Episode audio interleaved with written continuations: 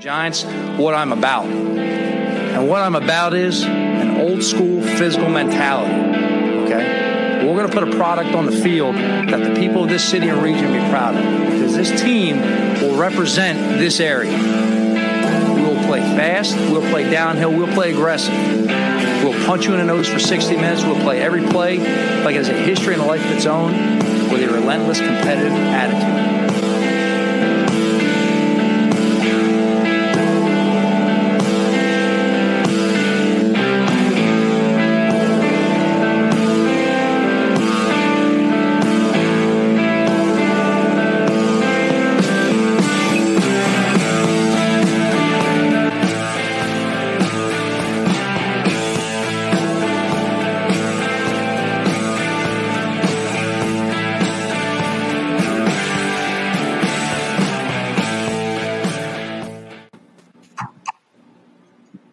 Everybody. Good evening. Welcome to Big Blue Avenue. I'm your host, Tom Scavetta, joined alongside Hank and Dictor.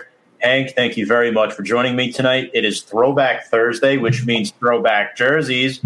Mark Bavaro for Hank, Lawrence Taylor for myself. Welcome to the show.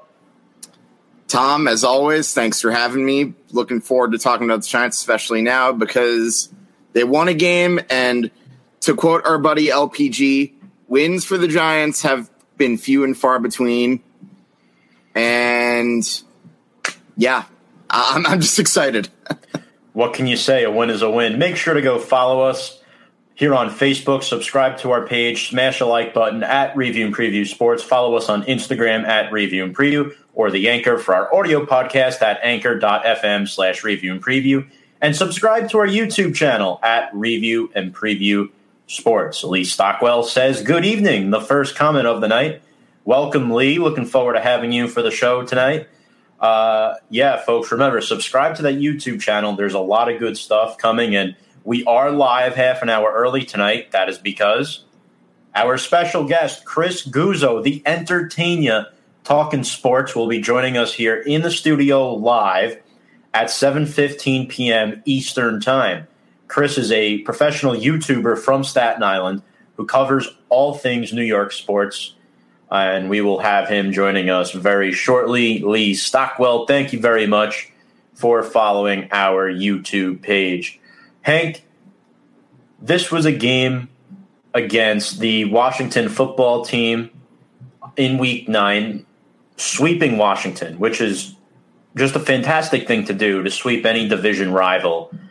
Um, I'm just really excited to talk about this game. On the first drive, the Giants they got the ball down to the Washington 35, but however, Hank, it wasn't a promising start. Uh, it ended quickly as they turned the ball over on downs. Dion Lewis, the Giants went for on fourth and one, and then Dion Lewis gets stopped short by Daron Payne, the safety. So, you know, hopes were a little down after that. It's like, oh no, here we are again good start, but un- unable to capitalize after moving the ball on that first drive. However, one play later is where things went for a real spin. Uh, Antonio Gibson, rookie running back, would get the ball, caught a pass 21 yards down the field, fooling the defense, outrunning Fackrell. But then he wound up fumbling a ball that was forced by Logan Ryan, who huge chip on his shoulder in this game, which we'll talk about later and the ball took a lot of bounces that wound up being recovered by Jabril Peppers to secure the Giants' possession. And this play, folks, really perfectly describes the image of the NFC East in 2020. They start from the 35 yard line. Kyle Allen throwing on first down. It's complete. Rookie Antonio gets it out of the backfield, and he is into Giants territory. Lost the football bouncing around. it's still bouncing it's still around. loose. And now the officials will attempt to get to the bottom of the pile.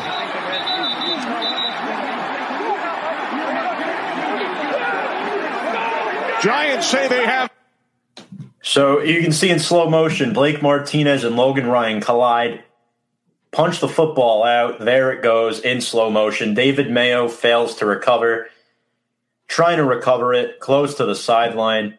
And there you see Logan Thomas takes a fall and Yiadom in there. Martinez Bradbury, multiple players from both teams, and fortunately, the Giants uh, beat out the foreskins there and uh, were able to recover that football. Jabril Peppers, who honestly, in my eyes, is probably our best safety. So it was great to get possession. Hank, talk about that play and which is what was going through your mind. That play, I feel like set the tone for how the game was going to be because this was potentially a big play that could have really helped Washington.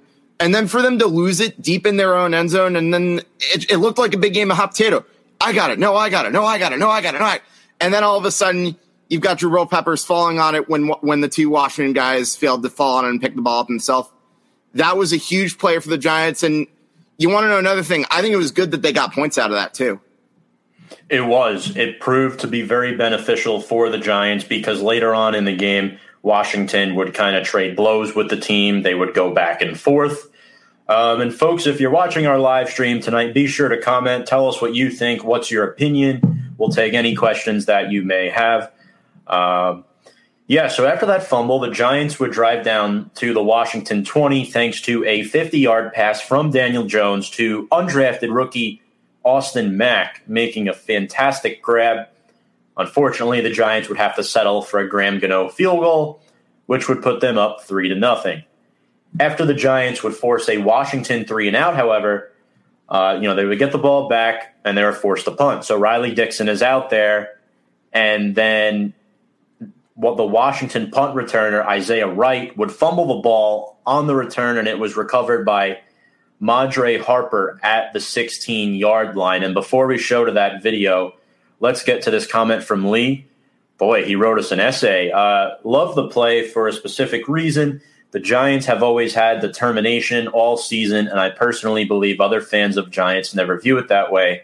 They only look at the win column, and it is so disturbing new coaching staff, new O line, new defensive players. Come on, we have only lost by 10 in almost all games other than the 49ers. Wow. What do you think, Hank?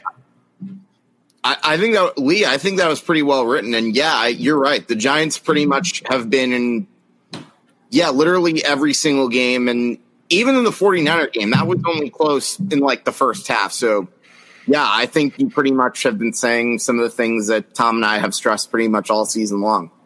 Lee, I definitely agree with you. The problem is majority of the majority of the fan base, I think, in order to convince them that you have to beat somebody outside of the Washington football team in order to convince them. But uh, another good play here, the second turnover for Washington in this game.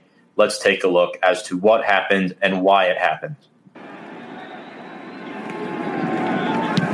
Dixon boots it, got knocked down, no flag. Wynn makes a shoestring catch, and the Giants cover it, knock the ball loose, and Madre Harper has recovered it. So there's the fumble, as you can see. Ballentine in there. There it is in slow motion, and I'll show you the gunner coming down. Cam Brown, as you can see, circled there, number 47. This is what you call a third gunner because you can't double up on gunners. There he goes. That's a Canadian style type of play you must thank Joe Judge for. And first of all, the kick is angling towards the right. So Wright has a tough field here trying to field it and shoosh off his shoestring. And there's Cam Brown ready to make a play. Once Wright regains his composure, possession of the ball, Cam Brown comes in, forces the fumble, recovered. Madre Harper, perfect example on how to recover a football on a fumble, just going there in a fetal position to recover it. Hank, this was another play that has shown you how Joe Judge has been more of a teacher for this Giants team. Yeah, that was that's another example of him pretty much being very detail oriented and punting the ball in a particular way so that you know the the returner is going to have a tough time catching it. And Tom, I gotta say, I also like how you you had the the Madden like marker drawing in there to show that show the viewers what was going on. Yeah, got to be very creative and show the viewers what's going on so that they could get the more in-depth analytical perspective of the play because when they show that play live on TV, they didn't show where Cam Brown was lined up. But I'm glad that we just showed it now to the audience since it adds up, makes a little more sense. But and you want to know another And I'll tell you another important part about that play. What's that? Just like the fumble, this also led to points, this time a touchdown. Correct. So on the ensuing drive, Daniel Jones would throw a 10 yard pass to Austin Mack, bringing them to the two yard line after a review. And then Wayne Gallman would punch it in on the next play to pad the Giants an early 10 0 lead, which was great. And then on the next Washington possession, the sixth play, quarterback Kyle Allen would unfortunately suffer a severe ankle injury. He pretty much dislocated his ankle uh, on an 11 yard sack by Jabril Peppers, which was flagged.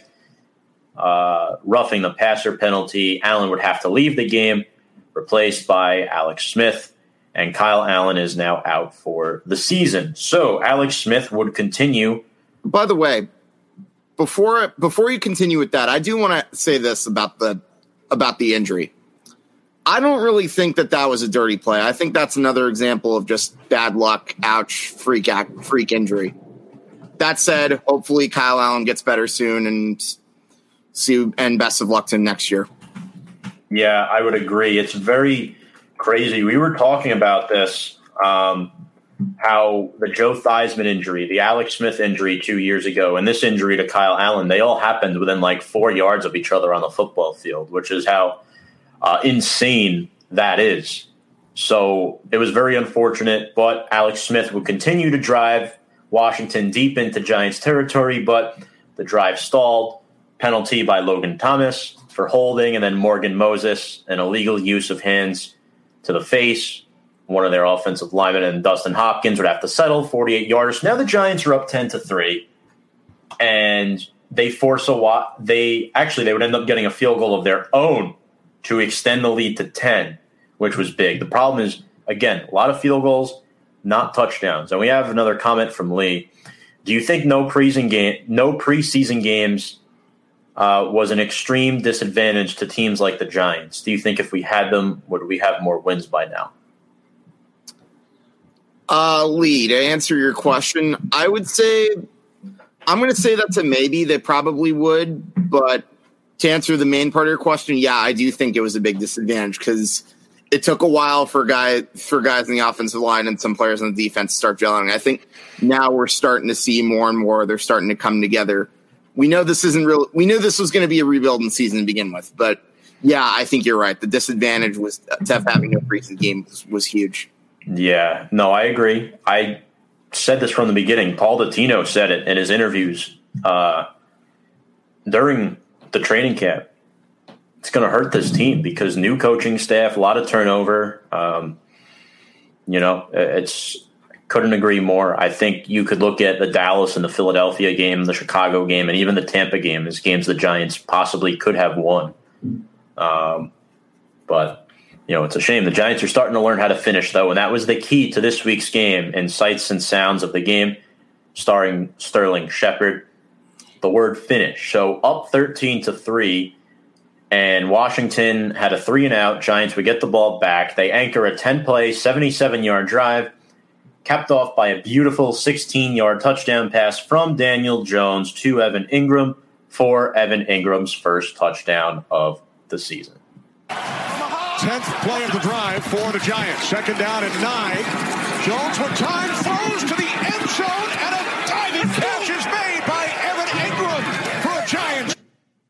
So, Hank, there's something we should point out on this play as we see another replay. We're going to go in slow motion. Look at the wall up front by Lemieux, Gates, and Zeitler. That gives Jones a clean pocket. Chase Young and Montez Sweat come off the edge. Andrew Thomas and Matt Peart have them locked down, as you can see right there. What does this allow Jones to do? As you can see, Alfred Morris is slipping through. The linebacker is in charge of him. So Jones has a pure pocket to throw, and he delivers a strike to Evan Engram, who makes the catch in the end zone for a touchdown. Thoughts? Yeah, it was a beautiful play, and I, I do agree. Credit has to go to the offensive line. And this is another thing that we've been saying too. When Daniel Jones has a clean pocket and when he has the time, he can throw dimes like that, hence his nickname. Yeah. Another thing we should mention too about the offensive line is that this drive featured a 19 yard run and an 11 yard run by Alfred Morris. Uh, opening holes for the run game leads into holes for the passing game as well. It allows Jones time in the pocket. It was great to see CJ Board back in action this weekend, too. He had a crucial catch on that drive, third and five, that moved the chains, kept it going. And then now Giants are up 20 to 3, final possession of the first half. Washington, again, deep into Giants territory. It started off with a 31 yard pass to Cam Sims, who the Giants have not been able to cover uh, multiple times over the course of the two games that they've played this year. He's burnt us several times. And then the drive would end with Alex Smith throwing this errant pass to our middle linebacker, Blake Martinez. Alex Smith on first down. McKissic tripped, and it's Blake Martinez who comes up with it. McKissic was the intended receiver. Here it is again, folks. BJ Hill's dropping into a zone. Passes too high for McKissic thanks to the pressure, and Blake is able to scoop it up for the interception. There it is. The receiver basically fell down, and Blake did a good job closing in on the football. You can see Leonard Williams, Trent Harris, and BJ Hill dropping back into his zone. Jabril Peppers rushing the passer. You want to talk about confusion? That's an excellent display by Patrick Graham and the Giants defense right there, Hank. Oh, definitely. I, w- I was about to say Patrick Graham has come up with a lot of good plays, and I think this is another example. And he made another. He was responsible for another big play that we will talk about much later when we're near the end of the game. But for now, we're into the second half. Washington would get the ball to start it, and I don't know about you, Tom, but when going into the start of the second half, I remember I was thinking 17 point lead, smooth sailing. But um, is it a little? Am I a little too comfortable? Well, as, as it turned out, yes, they would drive 76 yards on six plays. Alex Smith threw a big 45 yard pass to Cam Sims, and that was another example of the Giants defense not being able to cover him. And on that same drive, of course, Antonio Gibson, the rookie, would punch it in. He would put Washington right back in the game as a one yard touchdown run. Giants would respond. They would go 51 yards in 12 plays, Washington 24 yard line. Which, and was, was a good drive because they, they ended up eating over seven minutes of game clock, but the only downside was it set, they had to sell for a 42 yard Graham Gano field goal, which, by the way, I'll give you a fun fact. This was his 18th consecutive field goal that he has made this year. And he's also made 19 of 20 field goals this year. He has been insane, Mr. Automatic. But I'll tell you the real highlight of this drive is there were several good go- good runs by Wayne Gallman, but unfortunately, it was another example of the offensive line struggling. Tom, what were your thoughts on it? I mean, yeah, it was a good drive, but again, the reason why Washington stuck around in this game is because of their defense, the fifth ranked defense in the NFL, and the inability to score touchdowns, uh, leaving points off the board. That's what kept them around and allowed Alex Smith to potentially make a comeback in this game.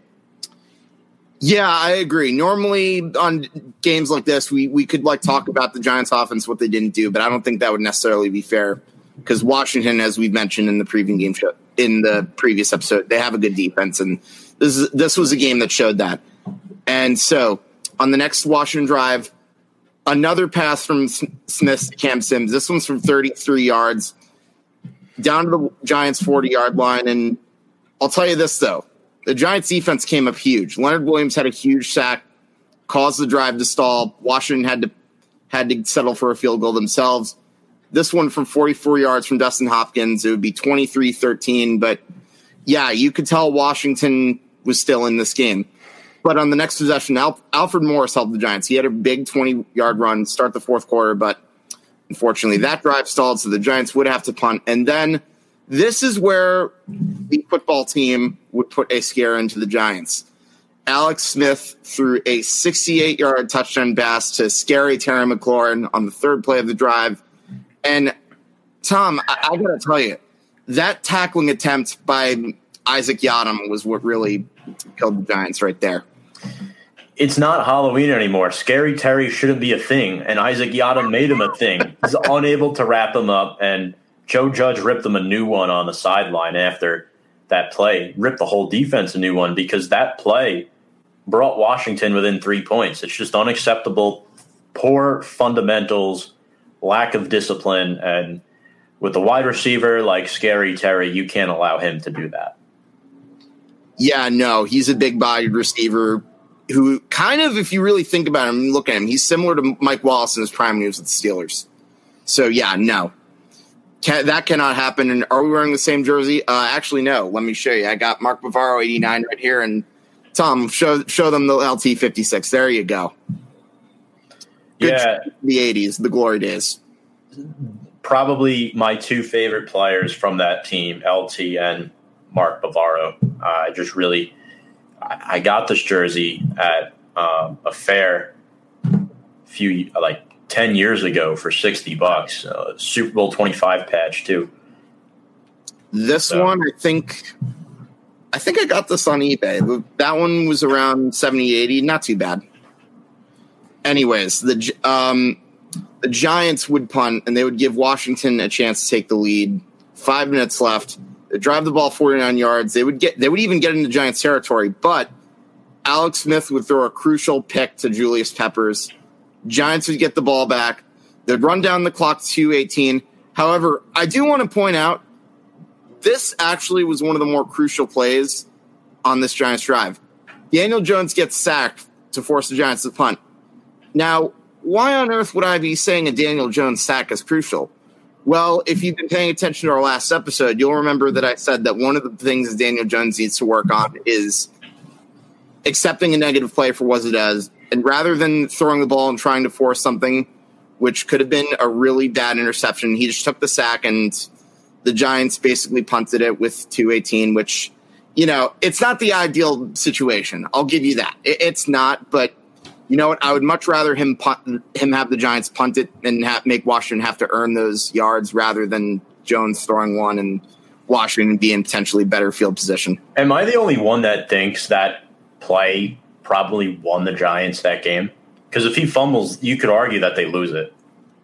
Yeah, you know what? I, I can't say that I disagree with you, Tom. It's I, I just remember thinking after after the game that him taking that sack was crucial, and there have been plenty of other times where he threw an interception when he was this close to being sacked. Where I'm thinking, okay, maybe he should have just taken the sack, and I could have lived with it. I don't know about you.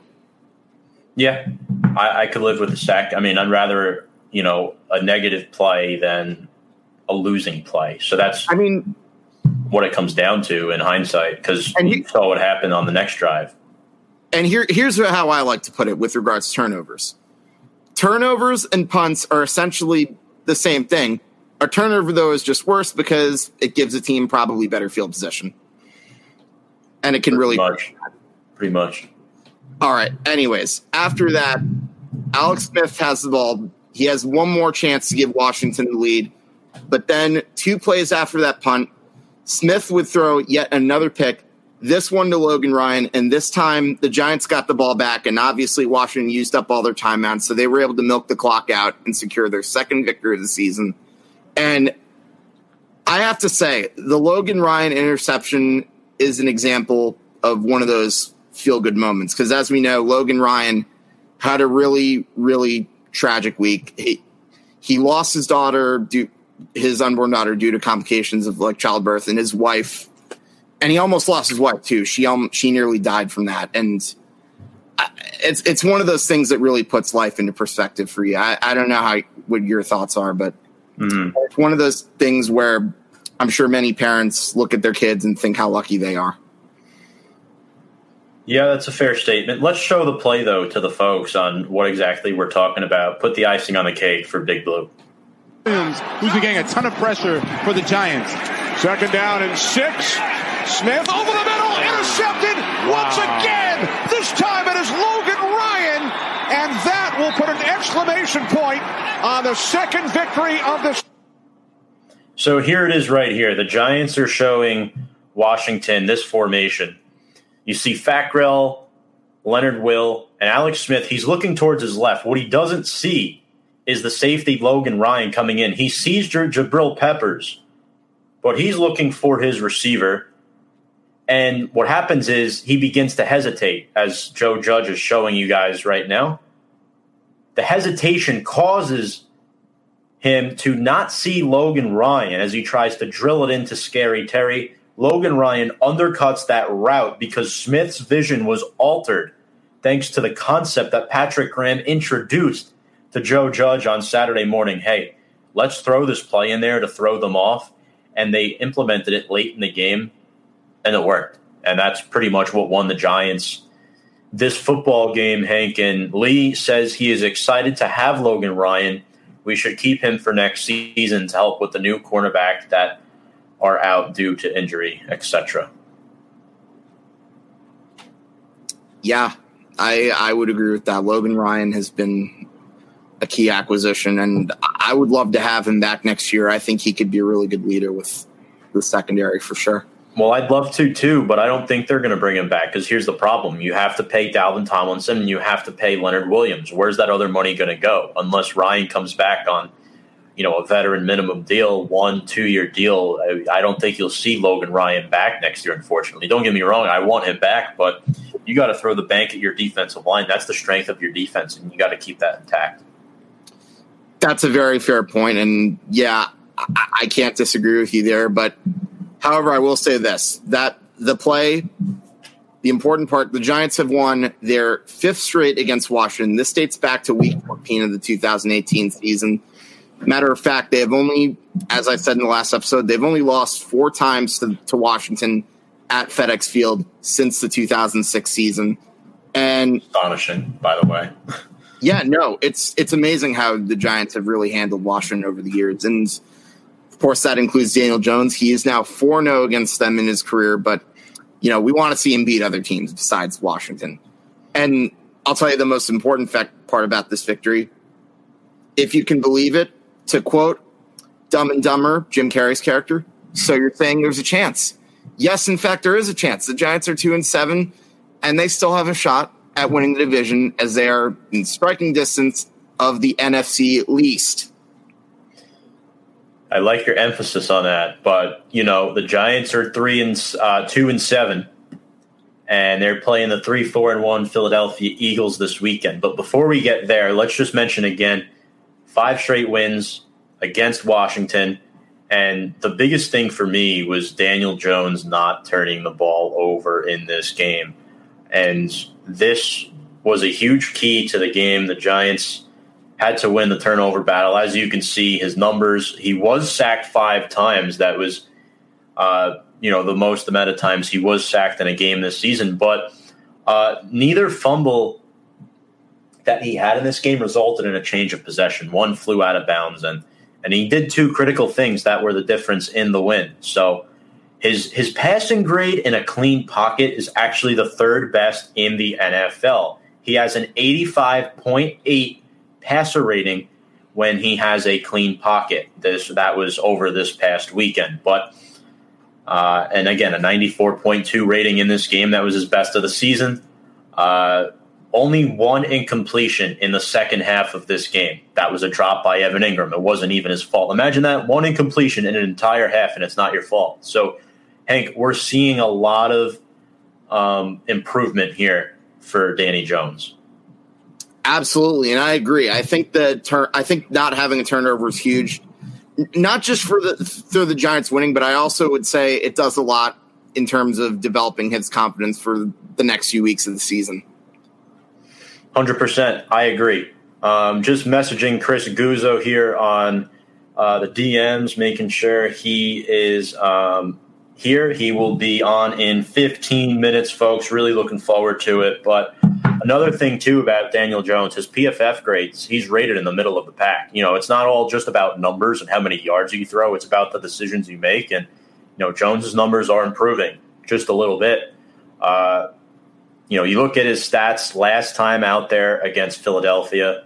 Uh, 20 for 30, 187 yards, two touchdowns, one pick, and one fumble loss. So he had two turnovers uh, looking at it. And this game against Washington this past weekend was the first time this season he didn't have a turnover. So now the question is, will he will he be able to do that again against Philadelphia this week, Hank? And I think it starts with um, predictions for me. I think he throws just under 300 yards, two touchdowns. I think he does have one interception, but I don't think he fumbles. I think he's starting to learn, and I think the fumbles will be few and far between moving forward. Hey, I, I like that prediction. I and I hope you're right. I would say, I would say definitely over 200 yards. Yeah, I, I could see maybe a touchdown or or not touchdown. Sorry, a turnover too. But yeah, I would imagine if he if he has a turnover, it's probably going to be an interception. But I Yeah. can very well see him improve next week and hopefully beyond that. We also need to give recognition to the Giants. Um, their rushing attack, folks. Uh, they had a season high 402 yards. 166 of them were on the ground. Fourth straight game where the Giants rushed for at least 100 yards. And that's thanks to guys like Wayne Gallman and Alfred Morris. Gallman, 68 yards, one touchdown. In fact, he's the 24th ranked running back on PFF, and Morris with 67. I, Hank, I liked what I saw. This combination of Gallman and Morris, it could really work, especially when Devonta Freeman comes back. I kind of like this running back by committee type of thing that they're implementing. Yeah, me too. You don't really have to give feed one guy the ball too much. You've got a good balanced attack, and I think getting Devonta Freeman back could be a very big boost to this running game. Lee says if the O line rookies play just as good throughout the season, uh, bye to Fleming and Zeitler and the other dude out for COVID 19. He's referring to Nate Solder. So I agree. I think none of those three will be back next year at this time. However, we don't know due to injuries and what could potentially unfold. Another guy I want to single out is Austin Mack. Four catches, 72 yards, including the 50 yard um, reception. Had the highest PFF grade on the team, and he also led the team with nearly four yards of separation on his routes, including that one catch he had on that third down where Daniel Jones played tri- tribute to Eli Manning, saying his name as part of an audible, and it worked. I love that. Love that. Real respect's real. What can I say? Yeah, another pro to this game. Engram obviously scoring his first touchdown. The O line continues to improve. Shane Lemieux is good. Should he be a starter? Um, maybe he should be a part of the rotation, even when Will Hernandez comes back, because he was activated off of COVID IR uh, this past week.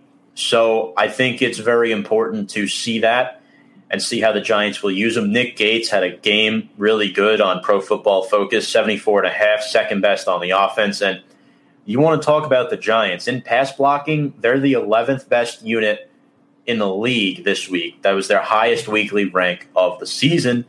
Matt Peart, no pressures. Cam Fleming, no pressures. Gates and Thomas, only one pressure apiece.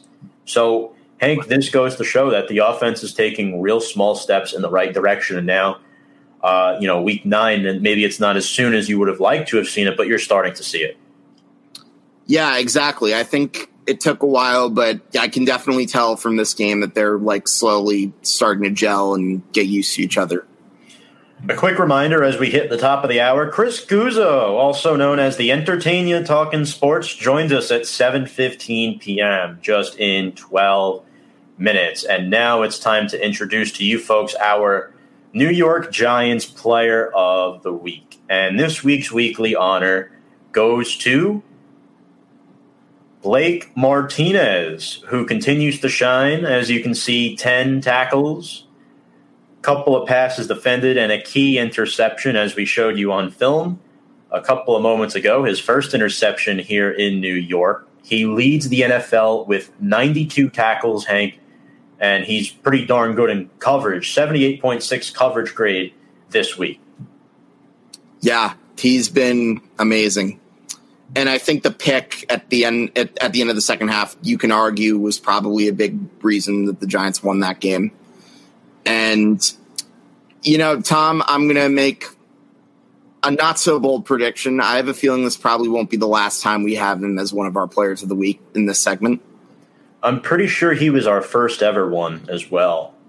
This is the second time he's won that accolade for us on the show. I feel like he won it three. I feel like this may be his second or third time, but regardless, yes. And it goes to show you that he is arguably Dave Gettleman's biggest acquisition that he made this season.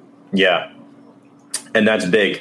So I think looking ahead, Blake Martinez should continue to shine. I predict 11 tackles this weekend. And just look how good he is against the run 85.5 against the run at his position for linebackers. Pretty darn good in pass coverage, considering he's not notoriously known for his pass coverage skills. But overall, defensively, sixth ranked linebacker in the league, top tackler through nine weeks. I'll take it. So Blake Martinez, our New York Giants player of the week. Now, Hank, uh, another couple guys who had good games. I'll go over the first one and then you'll go over the next one. James Bradberry, for me, had a bounce back week. He only gave up one reception. I was impressed. Yeah, Bradberry had a big bounce back. And you know what? I think he needed that after that Buccaneer game where he had those bad penalties, but it's something you need to see. And, you know, he, he he's the one guy that we can rely on in, terms of quarterbacks. So I'm, I was very happy for him. And the other guy that did well, I think if you weren't going to give player of the week or sorry, player of the week to Blake Martinez, then the, the only other guy that I could really make an argument for is Jabril Peppers. He had that fumble recovery and a very important interception in the fourth quarter, not to mention three pass deflections. So I would say Jabril Peppers was a very big part in that win for sure. I think there's a third guy you got to throw in there too, and you know, of course, I think I know who it is. Yeah, it's Logan Ryan. Uh, in my opinion, he is the unsung hero of this game. Not to mention, he caused two of the turnovers, two of Washington's five turnovers. Uh, game winning interception, had six tackles, two passes defended, and he forced the fumble on that first on their first play of the game. So that was huge for me and he's second on the team with 53 tackles this year, only behind Blake Martinez playing 100% of the snaps. I mean, he got the game ball, and, yeah. you know, obviously the difficult week for him. He's an outstanding box safety against the run, and he's caused three turnovers this year. So, Hank, he's very productive out there on the football field. Oh, definitely, for sure. I think I, I definitely would agree. Unsung hero. And yeah, I think he definitely given the circumstances of what happened to him this week, I think he definitely deserved the game ball for sure. Uh, not to mention, since 2013, he's the only player in football with 15 or more interceptions and 10 or more forced fumbles. Fun fact. Did you know that? No, I did not, but that's pretty cool. That's amazing. Yeah. Now, what is Logan Ryan's true position on this team, folks? Because it, nobody seems to know. He plays some box safety, he plays some slot, he plays some boundary corner sometimes. I just think he's a versatile Swiss Army knife. You could plug it in multiple positions on this de- on this defense. Oh yeah, definitely. But that's my opinion on Logan Ryan. If you want to state yours in the comment section, where do you think he belongs?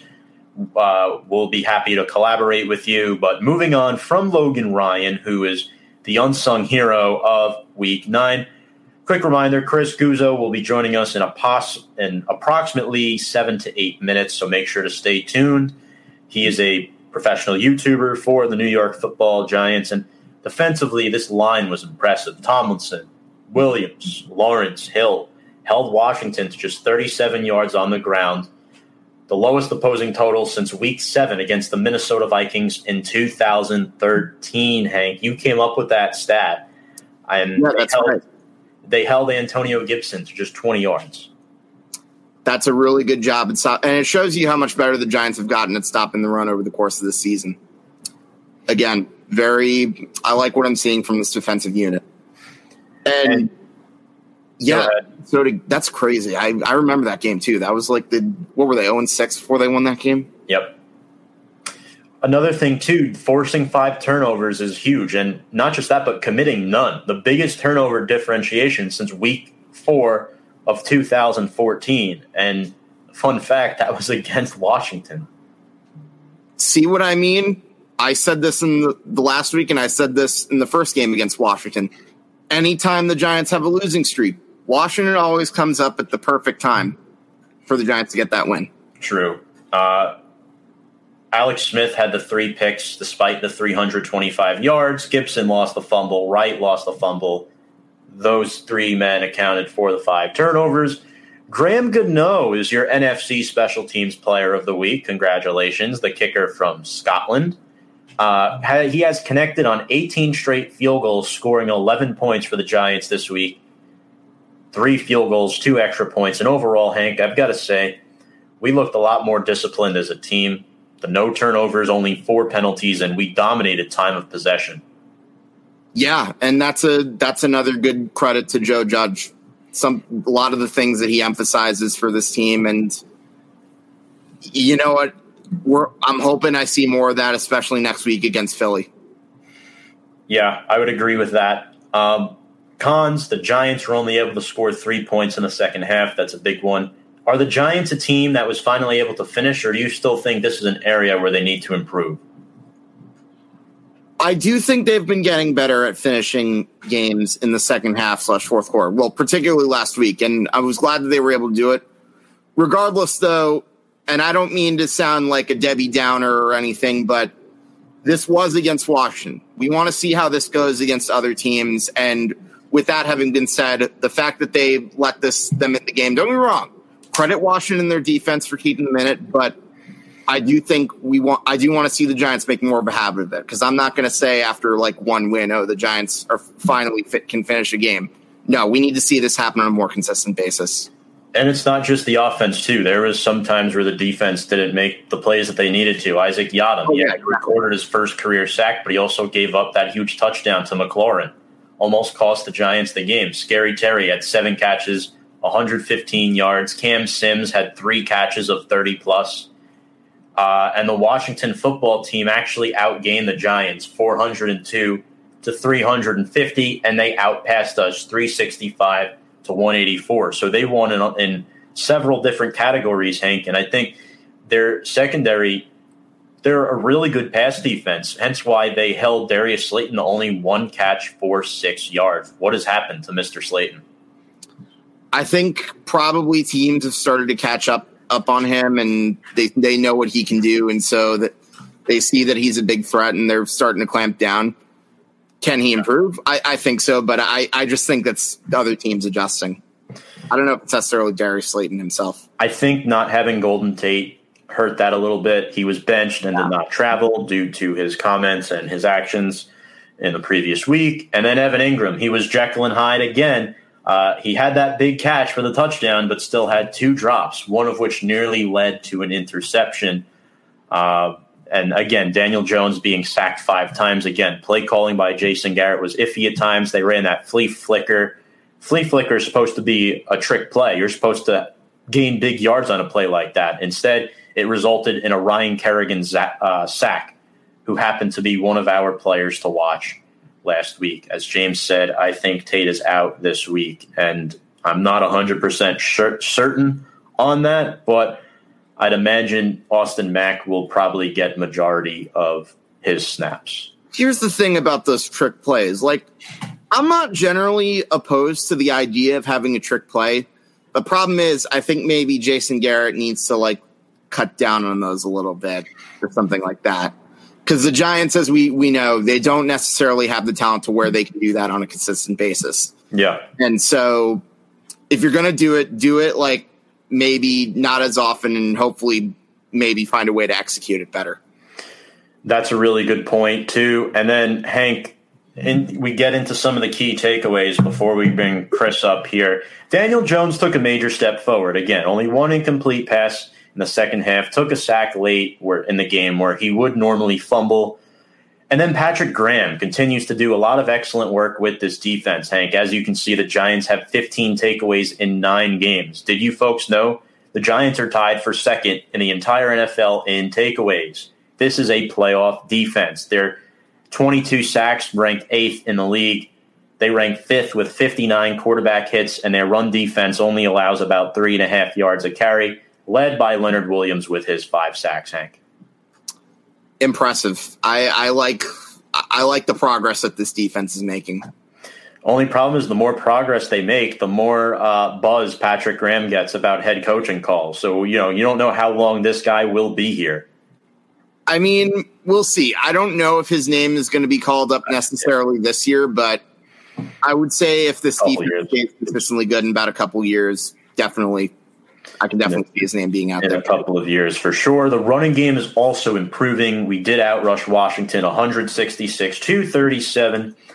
And I'd expect three players key players on defense to return after the bye Xavier McKinney, Oshane Ximines, and Tae Crowder. Although Tae Crowder, who's been nursing a hamstring injury, his 21 day window began yesterday, uh, Hank. And two more key takeaways before we bring Chris up, who is backstage right now, the entertainer.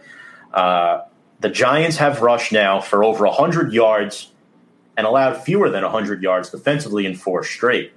And did you know that's actually the longest streak they've had since 2010? It's been a decade since they've been able to do that. That's crazy. I didn't realize that. Yeah, I didn't realize that too when I was looking at it. I was like, wait, really? But again, now the real question is do they have a legitimate shot at winning the NFC East? It's crazy I'm even asking this, but I guess we have to ask that question, though. I mean, I'll answer that for you for a bit if, if you don't mind. Sure. Or, or at least I'll try within the best of my abilities. I would say, yeah, they probably do, but I think the schedule is kind of half and half. So probably not. But again, to quote to quote Jim Carrey from Dumb and Dumber, so you're saying there's a chance.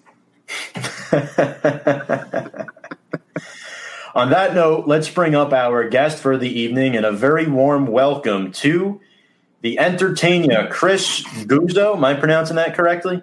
Eh, you can pronounce it everyone. Italy, it's Guzzo. Some uh, some people say Guzzo. Some people say Guzzo. I was raised to say Guzzo, but it's pronounced several different ways. But I appreciate you for having me on. No problem. Thank you very much for joining us. And I know uh, you have your podcast on New York sports that you run on YouTube, the Entertainer Talking Sports, correct? Yeah, Entertainer, Entertainer Talking Sports. Yeah, it's on YouTube. I talk uh, pretty much. It's almost exclusively Giants. I mix in a little a little bit of Knicks, a little bit of Mets, but it's you know ninety five percent Giants. Nice. you got that Knicks hat too, where they had the fire department thing. That's pretty dope. Yeah, it's their uh, alternate logo. I, I love. That's why I wear it in all my videos. I got to get a new Giants hat. I got to start wearing it more in my videos. But yeah, and I'm wearing I'm wearing my Good Luck Giants hoodie. It's been working, so hopefully it works this week. Oh, I love it. Let's get started, guys. Hey. And, um, so let me ask you, Chris, what what inspired you to start making the YouTube videos, and how did how did your channel start to grow over time? Yeah, um, I I just did it for fun, and I, I, I always say people ask me that question all the time, and I always say whenever you're starting YouTube, make sure it's something that you enjoy doing. Make sure it's something that you're doing for fun because once you're not having fun anymore, it's it's not worth it. You know, and obviously I took it a lot more serious as the channel grew. Um, I'm about, hopefully I'm about to thirty thousand subscribers uh, this weekend. We'll see, but um, never thought it would ever get to this. You know, I just did it for fun as a hobby. I had recently broken up with my girlfriend at, at the time, and I was just looking to get my mind off of it. And, uh, you know, my friends always told me you'd be good on YouTube. You got a good personality. You know sports. And um, I just started talking. Didn't even realize that people really went to YouTube for sports information. Um, and as you know, now I've been on there for a little bit more than two years. And now I realize people are sick of the ESPNs of the world and the uh, Fox Sportses of the world. And they come to people like me that actually follow the team to get, you know, my opinion on the team. So I absolutely love it. Um, and I've taken it a lot more seriously over the past year or so. And I'm trying to make it a career, you know, whether it's continuing to do what I do on YouTube or yeah, I don't have credentials. I didn't go to school for it, but people seem to like my opinion. They seem to like listening to what I have to say. So I, uh, I really do enjoy it. Now, another thing I got to ask you about. I got to talk about your buddy Bad Dog for a minute. when did you first meet and come in contact with him, and what? And when did you guys like start your whole live commentary during the game? I got to tell you, I the how I found out about you from YouTube. I used I've been watching you and Bad Dog for a couple years. You guys are very fun during the games for sure. I appreciate that. Thank you very much. Um, when I first started on YouTube, I um, I didn't I didn't go live at all for the first three months, four months. I just did strictly videos, and then you know I built up maybe like 1,200, 1,300 subscribers. And some of my diehards would tell me, you know, you got to go live. You got to go live. So I went live and I did a couple of streams by myself. Then they said, "Oh, you should work with Bad Dog. You know, he's kind of the complete opposite of you. You're both passionate, but he's more of a reactionary guy. You're more of the, I guess, the the patient guy." Um, and they thought it would be a good dynamic. So, um, you know, I, I, just messaged him on YouTube during one of his live streams. I don't know if I don't think he knew who I was at the time, and um, you know, he said, "Sure, I'll work with you." And then he canceled the first week. I don't remember why. And then, uh, you know, he messaged me and we've been working together ever since. Uh, this week's going to be our 100 show together in terms of like the giant show that we do. And then um, he'll be on my channel calling the game. But yeah, I absolutely love it. Um, I never realized. I think I think what people like is they they get to see it from the perspective of two fans, you know, rather than listening to Bob Costas call the game. It's more entertaining. Kind of like you guys, LPG, Mike Vivolo, all those super fans, and uh, yeah, you know, it's it's a lot of fun just talking to you guys, getting your perspective on things, and guys that follow the team closely. But we got a big one this Sunday, guys. Philadelphia, they're three, four, and one, and this is a team that we just played three weeks ago, and um, around eleven o'clock at night during that game, I'm like, yes, this is our team, and then half an hour later, I'm like, this is our team. You know, so the Giants and the Eagles, their last six games have been decided by just one possession. We haven't beaten them since 2016. Can this be the game to get off that schneid? I'll tell you what, man. Um, the first time we played the Eagles, I thought it was going to be, you know, as I was watching the game develop, you know, I, I thought it was going to be that signature game for Joe Judge where – you said to yourself, all right, this is the start of the Joe Judge era. We beat the Eagles, the team we haven't been able to beat in forever. We were thoroughly outplaying them the you know that entire game, and then we went we went on to blow the lead. You know, we choked away eleven point lead with five games uh, five minutes to play. But like you guys were saying, I heard you say right as I popped in, we we've uh, run for over 100 yards the last four games. We've held them uh, to under 100 yards the last four games, and I'll even extend on that against the run. So, and that is take into account the first three weeks where we couldn't stop the run. I think this team is definitely a much better football team th- uh, since I've been covering the team. And I think the biggest reason for it is Joe Judge. I, I, think that this is a disciplined football team. I don't think that they beat themselves. Um, and I think they're getting the most out of the talent that they have. They're winning the time of possession more often than not over the last four or five games. They're not beating themselves with turnovers. I think they're going to be in this game. I think they're going to have every opportunity to win this game. And uh, yeah, I don't think the Eagles are that much better than us. I know that they're healthy, healthier than the last time that we played them. I know they're coming off a bye, but the way the Giants have played in the in the recent weeks, there's no reason to think that the New York Giants can't compete in this game. There's no reason to think that we're not going to have an opportunity to win it. The problem is, like you kind of just said, we haven't put together four great quarters yet. We've put together two great quarters. We put together two and a half, three and a half. We haven't given you four great quarters yet. To win this game, you're going to need at least three great quarters. Um, and we'll see. I don't think the Eagles are that good, though. I, I really do think we have an opportunity to win. I think so too. Uh, one of the viewers, John Suggs, does not. he does not think we will beat them on Sunday. But. Well, I don't blame him for feeling that way. We haven't beaten them. It seems like ten years, so I, I don't blame him for feeling that way. Yeah, no, hundred percent. We were both in college last time we beat them. Yeah, it's, it's, it's been that long. Yeah. Um, and I was in high school last time we even beat them in Philadelphia. So there you go. My it's God. been crazy, but the Giants have a chance to go above 500 in the division. As crazy as that sounds, I think it's very helpful when you play Washington twice a year. It frustrates me as a Giants fan when fans critique, you know, when are the Giants going to win against a, you know, a good team, like a legit team, because you can't play Washington every week of the year, and it is frustrating because we did blow that 21 to 10 lead against Philadelphia in the fourth quarter, and to elaborate off John's comment here again, our secondary has been a major problem forever. Uh, I think it's just super banged up right now. I mean, we're, we're missing McKinney. We know what happened with Baker, and it's a shame. But I necessarily, I don't necessarily think it's that bad. I think the offense is more of the issue. But what's your take on this? As far as the secondary goes, I, I, think we got some nice young pieces there. I think Peppers the last two or three weeks has actually played really well. This past game he played great. Um, that's kind of been the mo on Pepper since he's gotten here, though. We need more consistency out of him. We'll see. James Bradberry's been our best player on defense. Uh, that that has proven to be a great uh, acquisition by Dave Gettleman. The other corner spot, like you just said, we knew going in it was going to be a problem. Um, after what you know what happened with DeAndre Baker, Baker was a guy that I thought was going to really fit this scheme. He was known as more of a man press cover guy. We were playing him a lot in zone last year, something he wasn't accustomed to. Thought he was really going to fit the Graham scheme, and Giants got bad luck there. I mean, you can't predict he's going to go out and do what he did. Um, so I knew guys like Ryan Lewis and Isaac Yiadom, like you knew that was going to be the Achilles heel of this defense going in. Um, so yeah, I mean, half the secondary in terms of the corner spot, sure. We also got some nice, good young pieces. Darnay Holmes, I think, is, could be a very good slot corner. Logan Ryan, I want back. I think the guy's been fantastic for the Giants this year as a leader, a veteran. Um, we need another corner, though. I mean, I, I, I've gone as far to say that in this draft, depending on where we're picking, I might I, I, right now I'm leaning that way that I want to take a corner in the first round because I think this defense is that it, it relies that much on strong corner play. So I do agree with them that the Achilles heel is definitely the second corner spot. But like you kind of alluded to, we knew going in, you know, with that what happened with Baker and and uh, Sam Beal opting out, that we were going to struggle at that spot to begin with. So I think the defense has done as good of a job as even the the biggest optimist could have hoped for going into the year. I do agree with that, and of course, we did waive Corey Ballentine on Tuesday, and we he was claimed by the Jets, so he didn't go very far. Uh, and then we activated Will Hernandez and Dante Pettis, who we claimed off waivers. I happen to like that move a lot. And the Giants, they worked out five players today because obviously Devonta Freeman with an ankle injury, I'm not sure if he's going to play. Sterling Shepard with still dealing with a toe and a hip injury, and then Kaden Smith is nursing a concussion. So he's probably we're not going to. I don't know if he's been practicing or not this week. I don't think he has.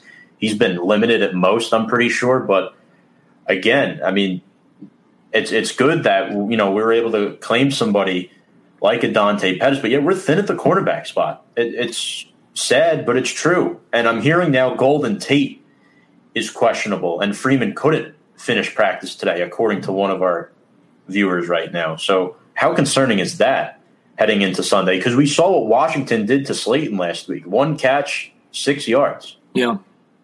Yeah, I mean Slayton's been hit or miss, hit, hit or miss for the Giants. Um, really since he's gotten here. I mean, he, and I love Slayton. I think Slayton's going to be a nice part of, of, the future of this team. But even last year, I mean, I think he had about 750 yards or so. Most of it came in two or three games. The Jet game he went off. He had a couple of really big games. It's kind of been the same thing this year. I think he's got two games over 100 yards. Um, as far as Tate goes, man, uh, Tate's not a part of the future. I was glad that the New York Giants disciplined Tate. Um, I thought Austin Mack came in. He had a good game for the Giants last week.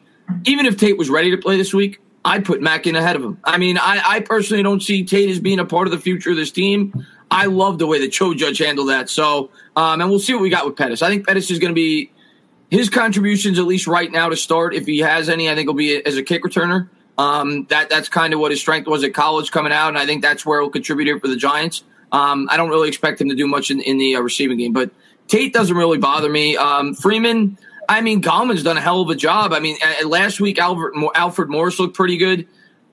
I, I, think the Giants can get by with what they got, even you know, even without him this week. I really do. I'm not too concerned with the guys on the injury report.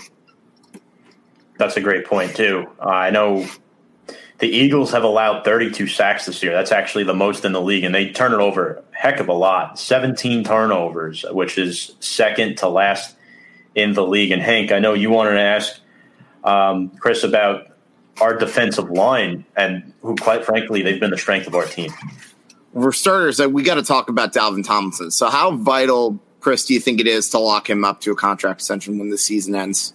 I like Dalvin Tomlinson a lot, um, and it sounds like from the quotes that came out this week that uh, Tomlinson wants to be here. Like you know, he basically even went as far as say that he'll take a discount uh, to stay with the New York Giants, and that makes me happy as a Giants fan. I love Dalvin Tomlinson. Um, I went into the year saying that it's either going to be Leo or him and it still may be the case because I don't I don't know you know I, I don't know how much cap space they're going to have. It's going to be dependent on you know the pandemic and how it, it might change right. the the amount of cap space that every team in the NFL has. But if they have enough, I'd love to keep both. Leonard Williams has been terrific, and we knew coming into the year that this was going to be the strength. But they have played probably even a little bit better than I thought they would. Leonard Williams has five sacks. Who would have saw that coming? A little bit more than halfway through the year. And yeah, Dalvin Tomlinson had a, another big play last week. He had a big batted ball. He's always active. He is always active. Um, and I think Dexter Lawrence is only going to get better. I love I love this defensive line. We need some edge rushers, but I still contend that I think the uh, cornerback is, is the bigger need because of the way that this scheme is. It's dependent on blitzes,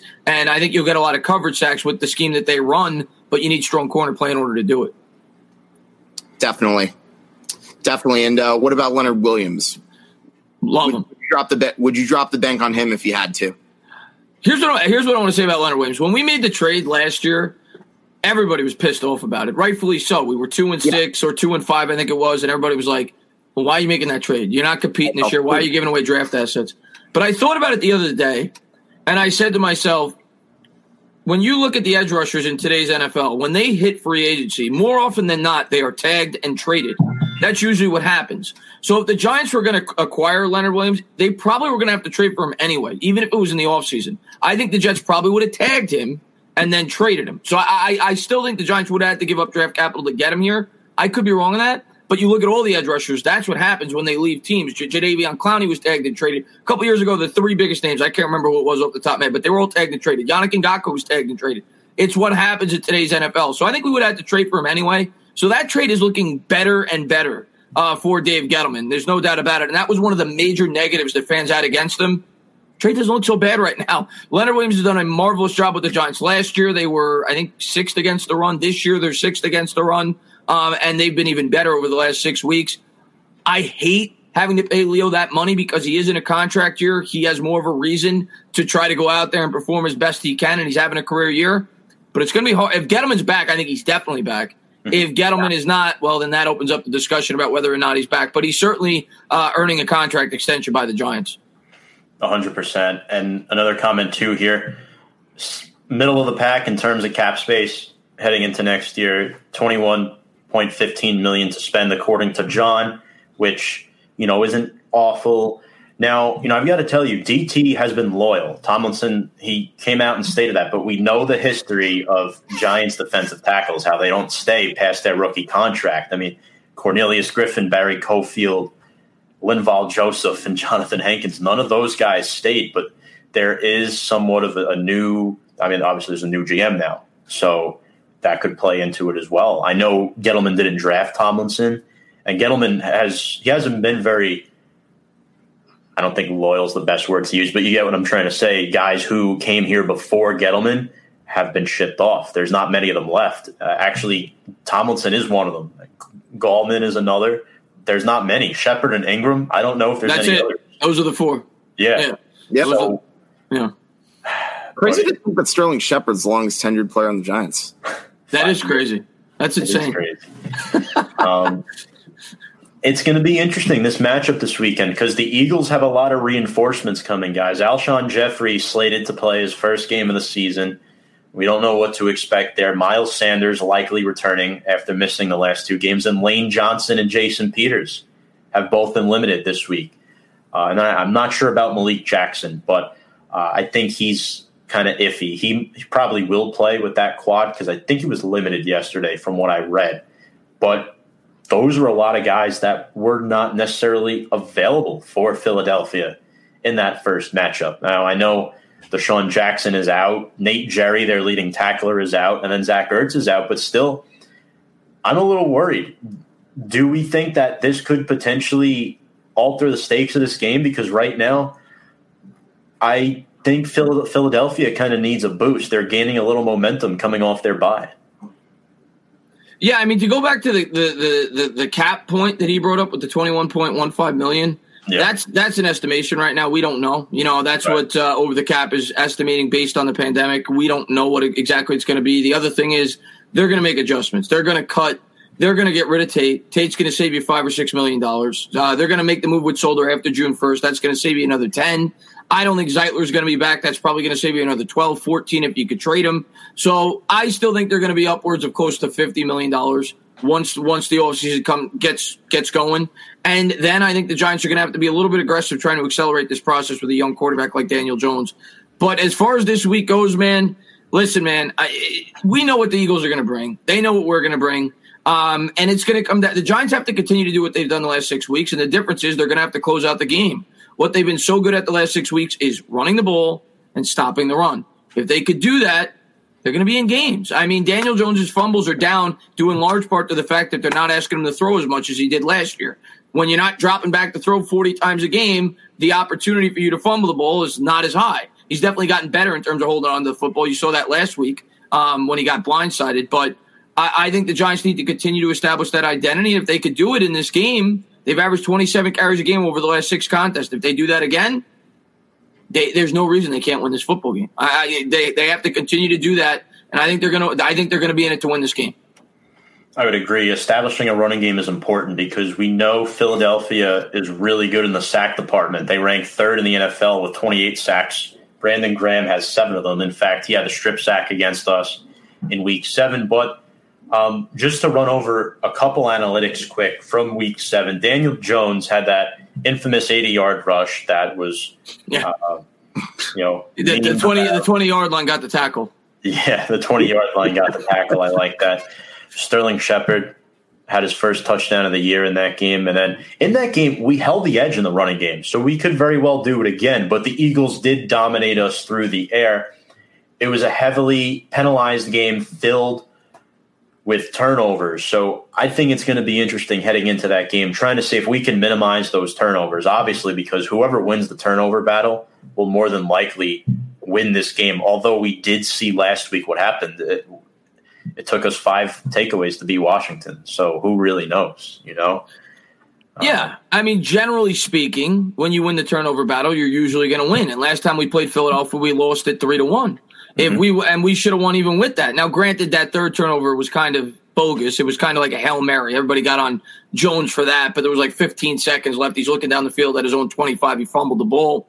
But regardless, we still lost the turnover battle, and we still should have won the game. But more often than not, if you win the turnover battle, you're going to win. I mean, you all you got to do is look at the chart.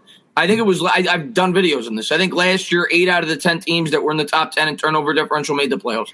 When you win the turnover battle, you're going to be a winning football team. When you run the football effectively, you're going to be a winning football team. The two teams that ran the ball the best last year were the Ravens and the 49ers. They finished with the number one seeds in both conferences. Running the ball well makes your makes your offense less predictable, um, and it and it and it makes it so you don't turn the ball over as much. And and that's what the Giants have done better. And if they win the turnover, they're going to win this game. Now let's talk about Coach Judge. What are your overall thoughts on Joe Judge through the first half of the season? He he seems like a true teacher of this game, and the team is sort of buying into it. No, I love Joe Judge. I, have I've loved Joe Judge really since we brought him in. I love the way that he handles the media. Um, and I love the way that he's going to do it his way. You know, it's kind of what I respect about Gettleman, even though most people hate Gettleman. Um, they don't. He don't care what New York fans think. He don't care what the media thinks. Joe Judge is going to do it his way. He was mocked for the tennis balls. He was mocked for the way that he teaches these players. They said he was too hard. I love it, and he continues to do it. He was, you know, including, including me. I criticized him when he first did it. The musical chairs at the offensive tackle position that seems to be working. Matt Peart, they're getting him in there. They're getting him opportunities. I love Joe Judge. I think I think in the end he's going to prove to be a very good head coach for this team.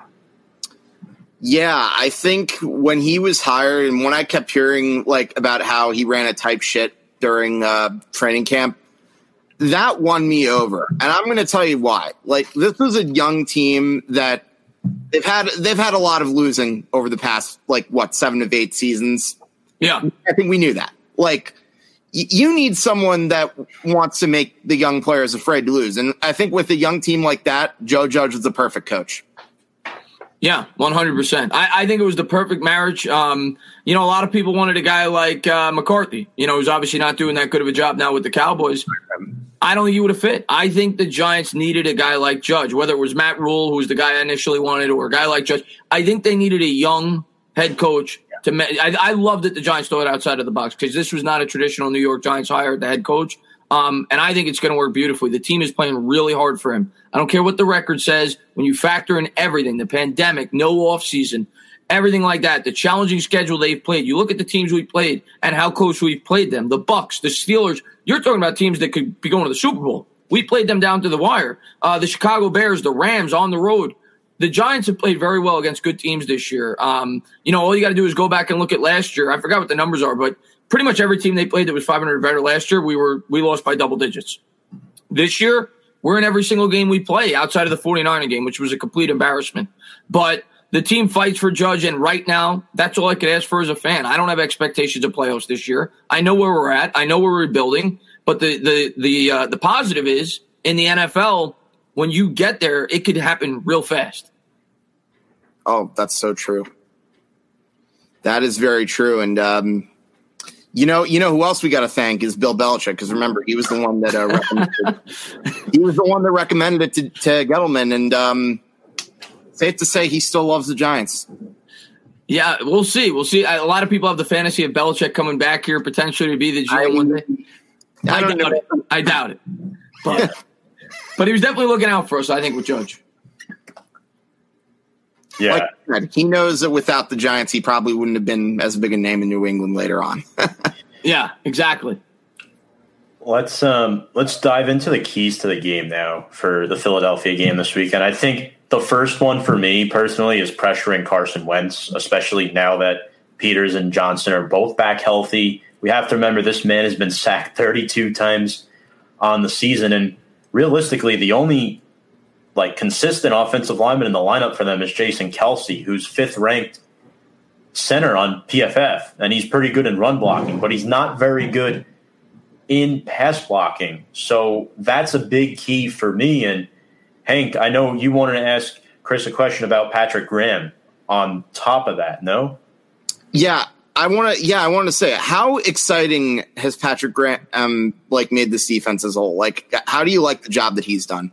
Love Patrick Graham, and he's he's. Uh, I think he's a really smart guy. I think that um, it's kind of what judges said from the start, and you've seen it a lot more with the defense because I think the offense has taken a little bit more to, you know, get acclimated to the new offensive line, the new scheme, everything else. But the defense is very unpredictable. They're very versatile. They come out with a different look each and every game. Um, they're last week they were really aggressive. You know, they were blitzing a lot off the edge. I like this defense. I really do. I like the defensive philosophy, and I think he deserves a lot more credit than anybody else. You know, whether I, I, think it has more to do with the coaching than the players themselves. I think he's putting these players in the best positions to succeed, and that's what makes great teams. You look at the Patriots. I mean, the Patriots they don't have the greatest talent year in and year out when they when they were winning Super Bowls, but they got the most out of the talent that they had. And I feel like that's what we're getting here with the Giants. We're getting the most out of the talent that we have right now. Yeah, definitely. I, I can totally see that. And I think the next key to the game, and Tom, as you know from every episode we do, this is my favorite key to the game. Sure do. Get off the field on third down. yes, that's all. To me, it's the same two key. Well, I'll tell you the, the keys that I always talk about. Third down defense is huge, and we've gotten a little bit better than that over the last couple of weeks. Red zone efficiency is gigantic, and the Giants actually did really good in that last week. They had two touchdowns when they reached the end, the red zone. I think they only reached it two times, and they, they scored two touchdowns. But they've really struggled there this year. Daniel Jones has turned it over, I think, three times interceptions um, in the red zone. That's very important. When you get it within the twenty, you got to punch it in for six in this game. And the turnovers. I mean, and and uh, like Tom was saying, you have to get after the quarterback. This is a team that surrendered seven sacks week one against the Philadelphia Eagles. The offensive line is not very good. As you said, they've given up 32 sacks this year, which is the most in the league. Wentz, we talk about Daniel Jones' fumbling problems. Wentz has had him his entire career. The guy puts the ball on the ground. The guy is open to making bad plays throwing the football. He did it twice against the Giants when we played him, I think, or once, but it should have been twice. He made another really bad throw. We're going to have opportunities to create turnovers in this game. Um, and I, I think we got to bring pressure and we got to be creative in the way that we do it. Fair point. I do agree. I think on the offensive side of the ball, too, it's going to start with establishing a running game. And David Diehl loves to talk about this all the time. Big uh, running guy, obviously former offensive lineman for the Giants. And Gallman has actually has a rushing touchdown in the last three games. He's been big, and Alfred Morris continues to get a piece of the pie. The question is if Devonta Freeman will return, but – a lot of people have been blaming the offensive line for years, but with a good young core improving each week, which guy has stepped up the most in key moments to you?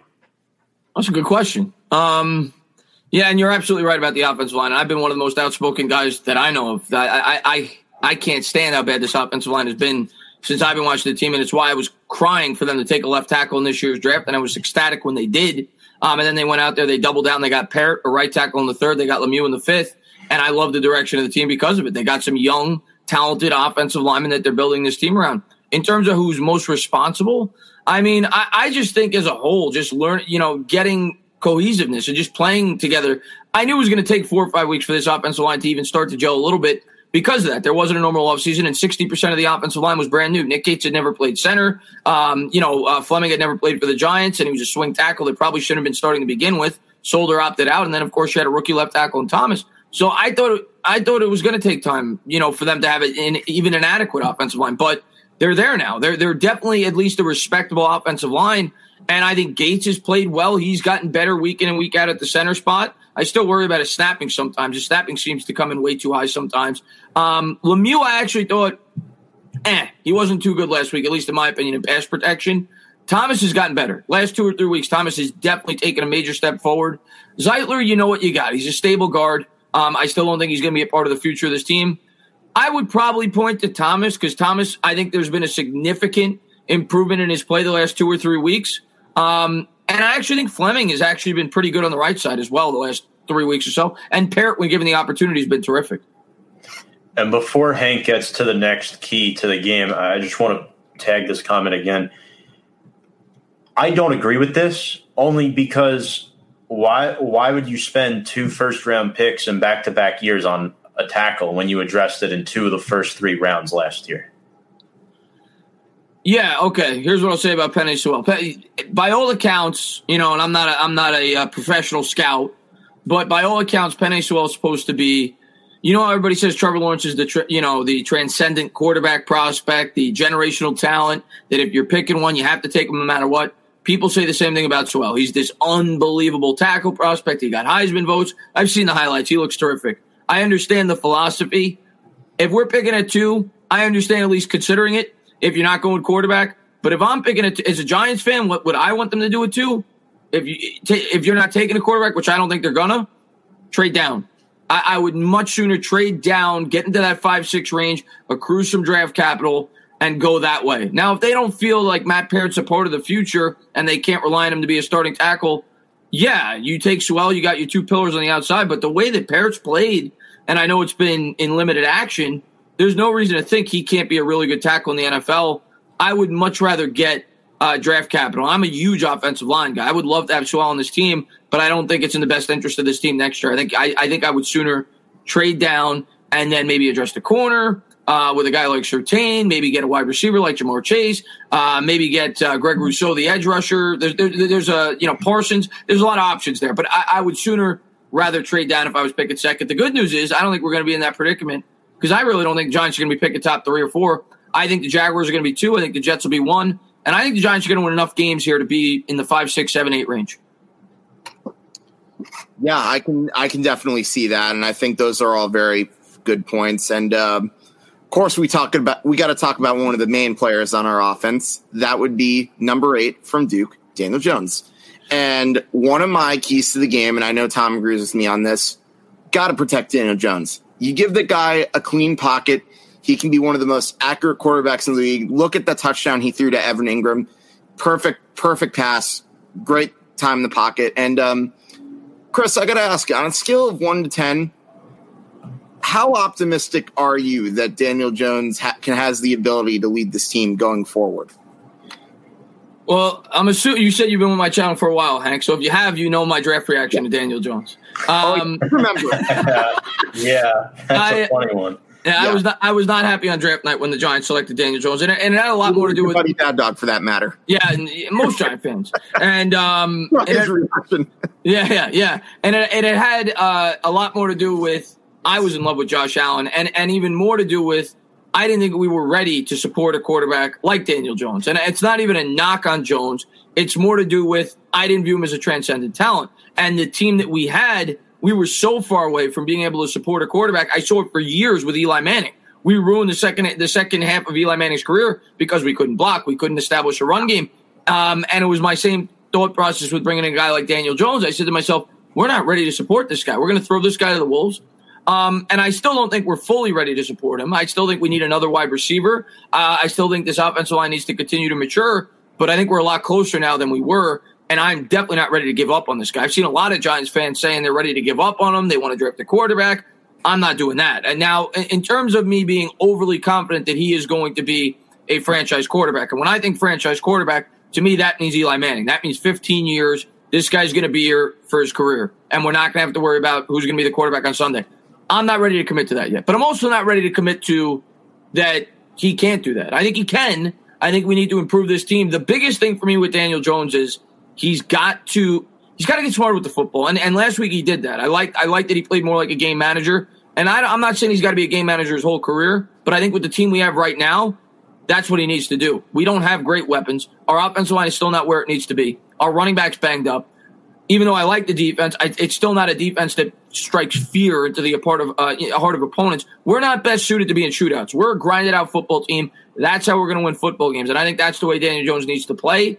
He needs to not play hero ball. He needs to play within his game. He needs to play within what is the best, um, you know, what's best for the offense right now as this team is currently constructed. But if he doesn't force the ball and he doesn't make turnovers, I'm happy with his progression. I, that's what I want to see these last seven games. But I definitely want to see him be the starter in 2021. Oh, I, I agree with that. I yeah. agree. Um, speaking of, you know, the offense, new signal caller in Jason Garrett, who used to be the backup quarterback for Kerry Collins back in that Super Bowl run in the early 2000s. My thing is, and I want to ask you if you like him as a play caller. I do. I think at times, though, some of his plays are a little too predictable. For instance, the flea flicker play. When you run a flea flicker, it's supposed to be a big play, but it's hard when you have the Giants' offensive line. I think they need to make it more of a simple playbook right now because Daniel Jones should not be getting sacked by Ryan Kerrigan on a flea flicker. But there's other times where J- Jason Garrett's play calling is fantastic. I think right now it's a little too inconsistent.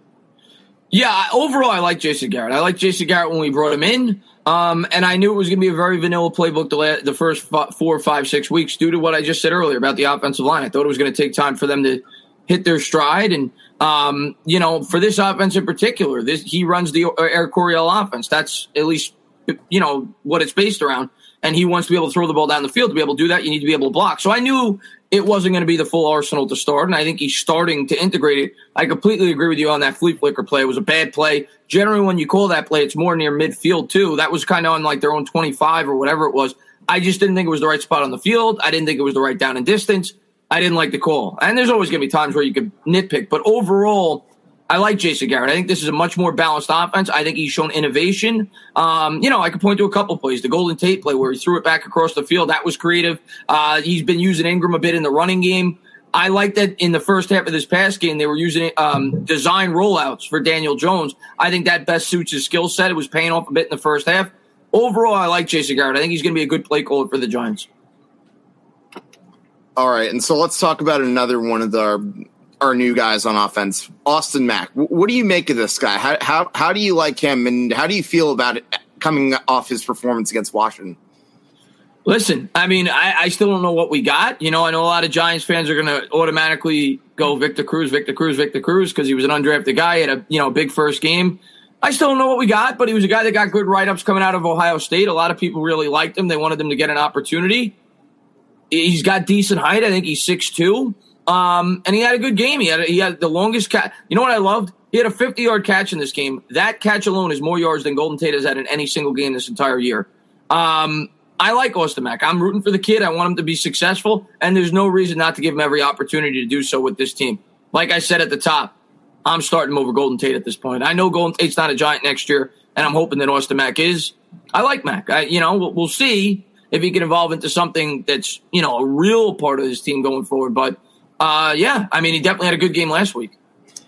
Yeah, I could definitely see him being an X factor in terms of receiving targets. Like if he keeps this up and is still here over the next few years. And I certainly agree with you about Golden Tate. He Judge handled it very well. He did the right thing. I probably would have done the same thing. And I think it's pretty obvious that that Golden Tate's pretty much being phased out. And it's only going to be a matter of time before he gone. We're a little old school here on this show. That's um, good. So am I. nice. Um, but yeah, so another guy I like too in the offseason, in addition to Mack, was David Sills. Now, unfortunately, he got hurt. Guy who had, I believe, like 18 touchdowns in West Virginia his junior year. Um, and then unfortunately he got hurt. And then the wide receiver field has kind of thinned out a little bit. Slayton has cooled off. I think defenses are starting to key on him since obviously Tate didn't play last week and Shepard's been banged up. So after that Pittsburgh game, Shepard went down, Slayton's numbers have started to decline a little bit. Uh, he's kind of like a boomer bust type of player. Then Engram's inconsistencies continue. How do those two players in particular overcome them? You said uh, you said Engram and Slayton. Yeah, yeah. Um, well, first off, Sills was a guy I loved. Uh, former uh, quarterback prodigy. I think he was recruited by USC when he was like 13 to be a quarterback and then he converted to be a wide receiver while at West Virginia. And I think he had 33 touchdowns over his last two years, 18 in his last year. Um, and he was a guy that I thought really would have fit this offense nicely. He's tall. I think he's 6'4". Um, seems to be a really good red zone target.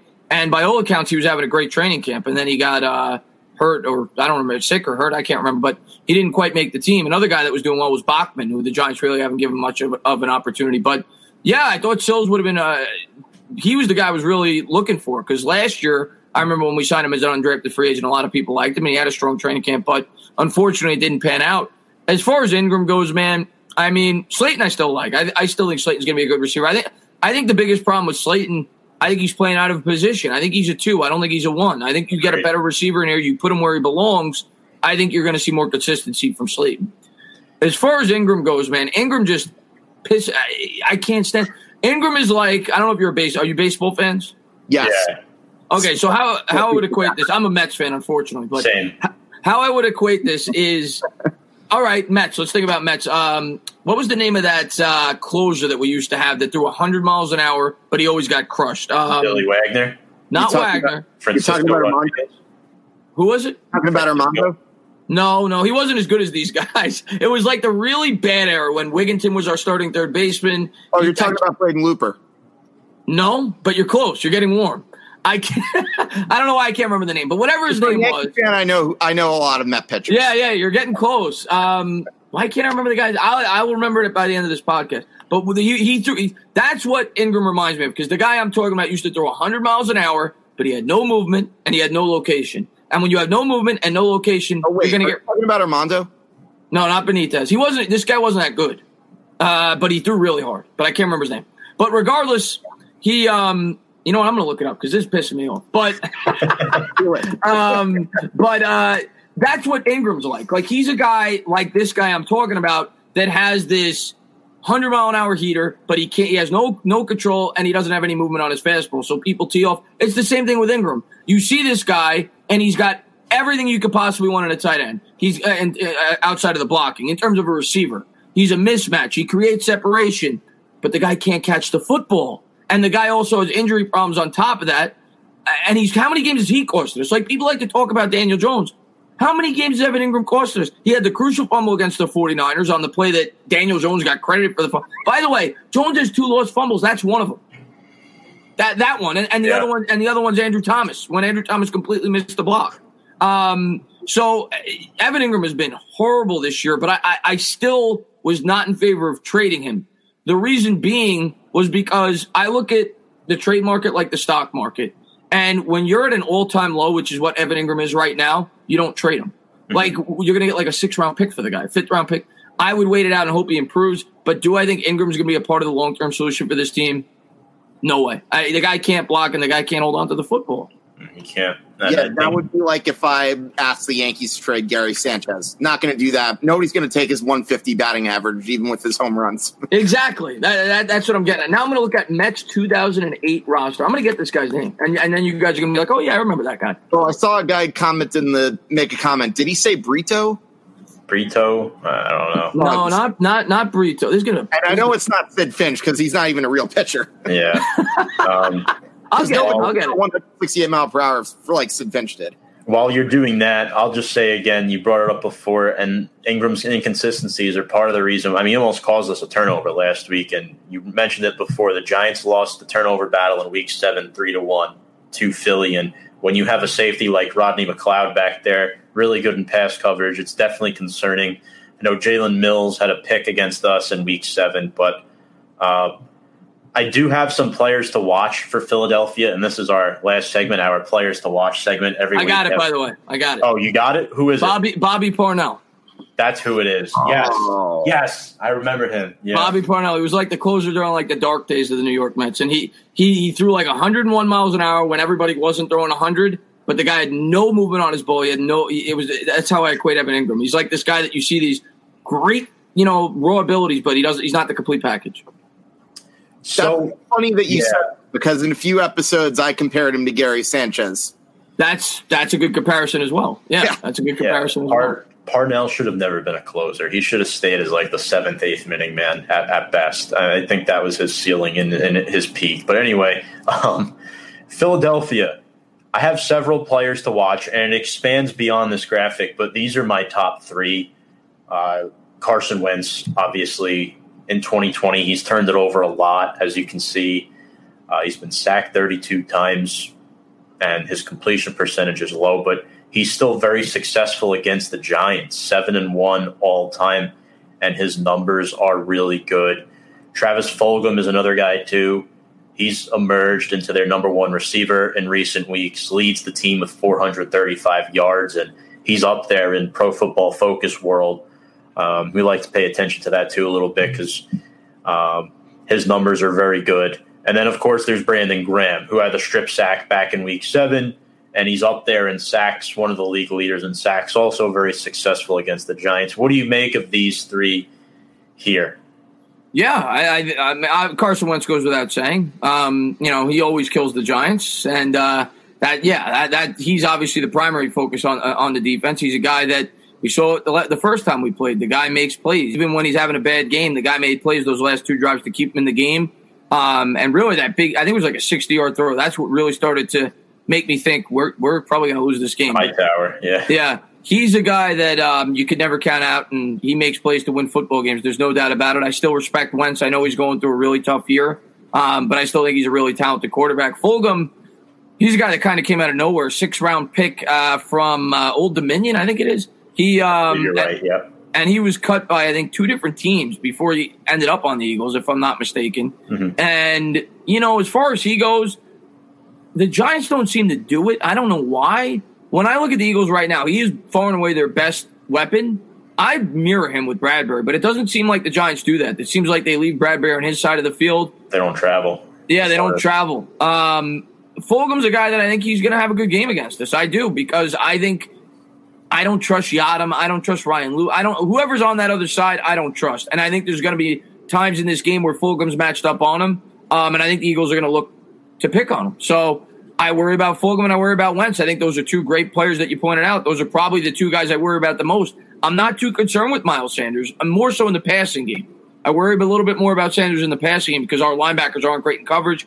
We are getting Crowder at the back this week, who's more athletic than the guys we've had in there. But um, in terms of the run game, I think the Giants will do the job. Brandon Graham, of you know, another guy, much like Wentz, a guy that you know is going to show up every Sunday, a guy that's been a, a stable force for the Eagles for quite some time. And um, we'll, you know, who's going to be matched out to up on him? He's going to be on the left side, Graham.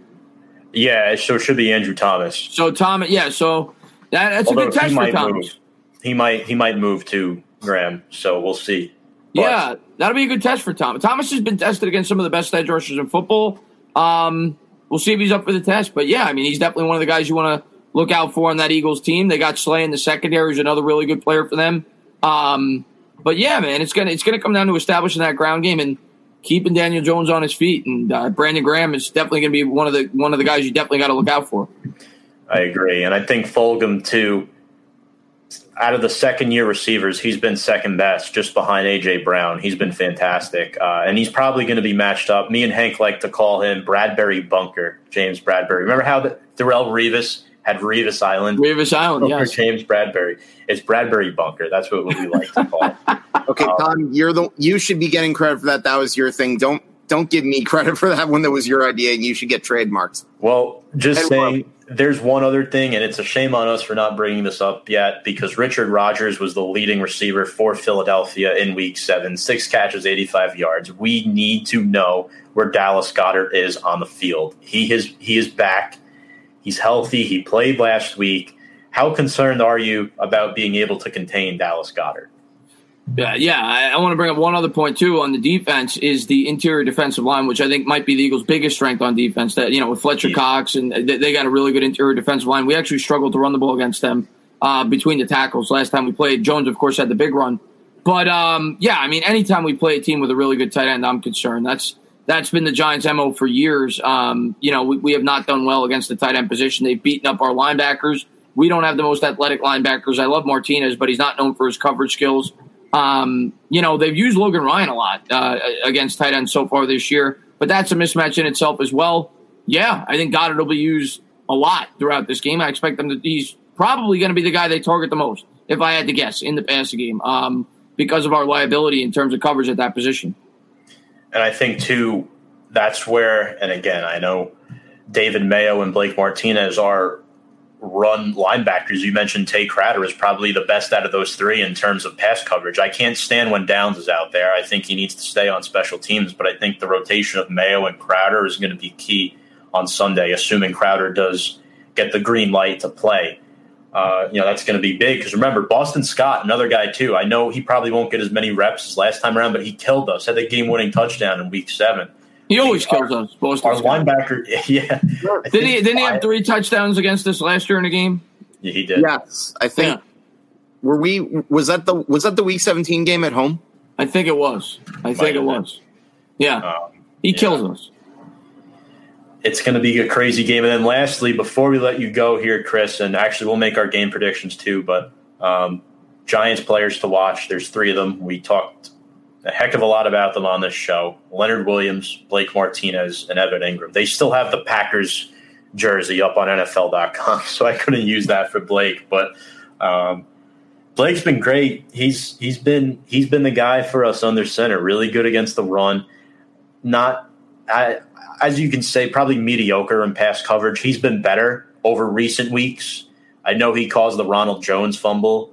Well, Dalvin Tomlinson caused that by tipping the pass, but and then you know he's done a good job against running backs. And then Evan Engram leads the team in catches, but and I, I didn't know this, but he's caught at least five passes and he's only played three career games against Philly. He's missed a lot of Philly games. It's the first year Engram's really fully been healthy. So that's been fun to watch, but hopefully he starts to make some plays and not cost us games because we know what happened last time three weeks ago against Philadelphia that um, illustrious drop that he had. Two drops. Yeah, one of them resulted in an interception too. Um, earlier in the game that went through his hands. Yeah. Um, but uh, yeah, I mean, I think Evan Engram is always a, a, a key to the game uh, for me, simply because without Barkley, um, Engram, in my opinion, is probably our best weapon in terms of being a mismatch and somebody that you have to game plan for on the other side of the football. So, yeah, I, I agree with that. I would say Ingram is, and but Martinez has been terrific uh, this entire year, much better than I thought he would be um, as an overall player. That has proven to be a great acquisition by Dave Gettleman, and he's a stable force in the middle, and we need him each and every week. And as far as Leonard Williams goes, yeah, I mean, he's been our best pass rusher. So, yeah, yeah I mean, I, I, would agree with that. I think Bradberry's another guy that you got to point to that's always a, a, a, key player, as well as uh, Peppers. I mean, the way he's played the last couple of weeks, he's a guy that you could kind of move around in that defense um, and maybe create a couple of turnovers with. But yeah, those would be some of my key guys on defense. Um, maybe Slayton, a guy that could take the top off. The offensive line as a whole is, to me, the biggest key. And I think in most weeks it is, but this week in particular, because I think we need to be able to establish that ground game. That's a really good point you bring up there. Uh, Hank, anything you'd like to add on that, the Giants players to watch? Yeah, I, I think those three are good ones. I would also throw in Wayne Gallman because he's another guy that's slowly over the season I feel like he's been getting better. And I think he's another player that should be fed the ball more often than put it yeah. simply, very underrated. And I, I would go as far as to say probably one of our unsung heroes over the past week or so. Wayne Gallman's been great. Um, yeah. You know, he's uh, he's proven to be worthy of, of, of, a contract extension, in my opinion, if it's, you know, uh, for a reasonable cost, because I think about who could complement Saquon Barkley when he comes back. That's the type of running back I want, the way that he's been running. He's been yeah. running hard. He has, and he's up due for a contract this year as well if they bring him back, but um, we'll see what happens. And then actually he played high school baseball with Austin Meadows. I don't know if you knew that, but I was looking that up and I found that out last week. I did not know that. Show. That's yeah. pretty cool. I did not know that. It is pretty cool. Um, but let's pick this game. Last thing we're going to discuss here. Um, Hank, why don't you go first as I'm reluctant to kick off because we know what happened last time I did. All right. Well, you know what? I can't believe I'm actually going to do this. I for I've been fighting all day who to pick in this game prediction wise, and no, knowing our luck playing the Eagles, I said the last time it was like watching Groundhog Day on repeat, but not having a happy ending. if you can believe this, I don't know why, but my gut's telling me I actually have the Giants winning this game. Yeah, I'm going to say I'm to say 24 to 21. The Giants win a late field goal at the end by Daniel Jones. I just, I just have a weird feeling this losing streak has to end sooner or later. Later, and with the progress they showed, I just have a re- really funny feeling this is going to be the week. Uh, with that being said, Riley Dixon will have like ten punts. Big Red will be out there often. oh, for sure. Oh, um, that's a given. so we've had a big history against Philadelphia, um, and Chris, you can go next. But uh, before I get there, I just want to say that our history of Philadelphia is is goes long way back, and I know the early 2000s we had a good edge against them, but this last decade it's just been so off, and it's been just very difficult to pick these games for me. Like these are probably the toughest games of the season to pick because you want to pick the Giants, but they just don't match up well against Philly for some reason. Yeah, they've won. They've won. I think twenty out of the last twenty-four contests. I mean, they they've completely dominated us in these games. But you know, I look back at last game, man. That's a game we should have won. Uh, and and uh, but you could say that about a lot of the games. Three out of the last four contests we've played against them, one went into overtime, have been decided by ten points. So in regulation, those three contests were, I think, uh, by four points. They they were uh, decided by. So they, they we could have won any one of those three, and we just haven't found a way to get it done. I think this is a team we absolutely have an opportunity to win to win this game. I, I really do, in my heart, believe that the way that we've been playing. Um, and maybe I'm going to be homer. Maybe I'm going to be a bit optimistic. Last time we played, I picked the Giants. I was wrong. I got the total points right. I had a Giants 23. I had an Eagles 20. It was 22 21. I think it's going to be a really close game. Um, and I'm going to have it at a similar score to where Hank has it. I'll go. I, I you know what? I was on Mike Too Nice's podcast. I said 26 21. I'm going to stick with it. 26 21 Giants. Nice. Mine's going to be very close to yours as well. I actually have Giants 26 23. I think we're going to see a lot of field goals. I think there's going to be less errors this time around. I think the Giants have learned from week seven. I think Joe Judge is going to have his team prepared. They're never not prepared, I've noticed. Even the games that they yeah. lose, they give it their all. And, you know, something tells me, like, maybe it's just the Giants fan bias coming out of me, but I truly think the Giants are going to win this football game. I think the defenses will kind of offset each other a little bit and keep the score low in the first half. And then the second half, I think Jones just kicks it into a groove as where Philadelphia. I mean, I think being home this time definitely helps the Giants out as well. I know there's no fans, obviously, but uh, give me the Giants 26 to 23. You bring you bring up a lot of field goals. How good has Graham Gano been this year? Well, if you remember our on a last scale of one to ten, he's a twenty. Yeah, you yeah. want to talk about unsung heroes? He's been he's been an unsung hero he's been real good. Uh, if you remember our last kicker from Scotland, it was Lawrence Tynes, and if you follow his Twitter account, he is absolutely all over the nuts and bolts of the Giants as well. And you know, I, I happen to agree with him that Graham Gano has been a real gem because you know getting Aldrick Rosas was great. And obviously, it was a shame what happened with him. But before that, our kickers were like a carousel. Like we had Josh Brown one year. I know we had Shane Graham for a hot second, Randy Bullock, like those guys, and that just we had John Carney one year when Tynes yeah. was out. Remember that? Yeah, yeah, yeah. 2008. 2008. Yeah, we had, uh, didn't we have uh, what's his name from the Bears too? Uh, Gould, Robbie Gould. Robbie Gould. Robbie Gould. Yeah, we had him. Yeah, we had a, we had a bunch of kickers. That was 2016. We had Robbie Gould. Yeah, yeah. Year, year we made the playoffs. Who could the ever? Year, I was at the game where the Bears scored first, and then we scored first, and both our kickers missed extra points. That was a weird one.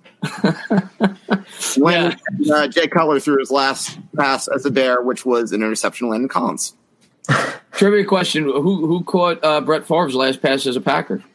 Corey Webster. There you go. 2007 NFC Championship game, baby. Man, those were the days. Like forever ago. But Chris, uh, Anything you'd like to add before we end this podcast here tonight? No, man. I, I just want to say uh, thank you guys for giving me the opportunity to come on, man. I always um, love talking Giants with anybody, you know, that's always trying to start a podcast or has a podcast. Or um, I appreciate you guys uh, having me come on. And um, yeah, man, I had a lot of fun talking with you guys. Seems like you guys think a lot like me in terms of being old school. And um, yeah, I'm all about old school. So I, I appreciate you guys having me on. And Hopefully, we're all right. Hopefully, the New York Giants come out with a win because if we do win this game, because we didn't even talk about the uh, possibility of making the playoffs. If we were to yeah. win this game, um, you know, I figure I figure there's a good chance we beat Cincinnati if we can, and then all of a sudden you're probably looking at at least a 50 percent chance to make the playoffs. As crazy as that sounds, so we're you know this is a big game. As crazy as it sounds, this is a big and it's not even for the playoffs because for me the playoffs aren't that important this year. Of course, I want to make the playoffs, but for me, it's more so just building, just like confidence and and build. You know, the fan base buying into this. And I think if you win this game, then the fan base, the negative part of the fan base, can no longer say, "Well, you can't beat Washington." You, you I mean, you can't beat anybody but Washington. Now you beat the Eagles, and and now that whole thing, you get the monkey off your back, and then going into next year, maybe you start to believe we could win in this division. So I, th- I think the Eagles game and the Cowboys game are so important um, down the stretch this season. This is by far the biggest game of the year without a doubt. 100%. I know we had you on a lot longer tonight than I thought we would, but this was great. Really appreciate it. And we hope to have you back soon. Talk about the draft, potential opportunity of the playoffs if they win this game. I think they'd have to go three and three, four and two after the bye to get in. But if they beat Philadelphia, hey, three wins can get you. I mean, you well, the, the, the, way I look at it is this: if you look at the Eagles' remaining schedule, it's brutal. They play the Saints, they play the Cardinals, they play the uh, they play Packers. Uh, they play five really good teams after they play us. I don't remember off the top of my head. But, well, the Browns and the Seahawks. Those are the other two. Seahawks. We have the Seahawks too. Yeah. Yeah. Let me respond to, let me respond to Mr. Mr. Rothschild for a bit. Playoffs, playoffs. Yeah, no, I agree with you. It's it's an odd thought right now, and if you had told me before the season that I would be thinking Giants playoffs possible at two and seven, I probably would have looked at you like you had three heads. But it's not quite out of the possibility. Am I saying it's going to happen? No, but you know what? It's kind of fun to think about that right now. Got to win the next two. I, am not, to be honest with you, I'm not even thinking about it unless you win the next two. If you beat the Eagles and the Bengals, I legitimately think we're the favorites to win this division. When you Bengals, look at the Eagles' schedule, are the Bengals week 12? The Bengals are after the bye. First game after okay. the bye. Yeah, yeah, so that could be a building block for us. But yeah, that could stem into something really good for this team. But uh, Chris Guzzo, the entertainer, the no, the entertainer. You got it. You got it. You got it. No, you can say it like Tana. I, I, I just did it for fun when I first started. Yeah, I'm trying yeah, to talk that like New York accent. As that's why I did it. That's why I did it. I, am from I'm from Queens, and I don't I don't have that New York. I, I don't have it as much. But oh, you, oh, oh, so that explains why you're a, a New York Mets. How, by the way, I do you think the Mets are going to do this year?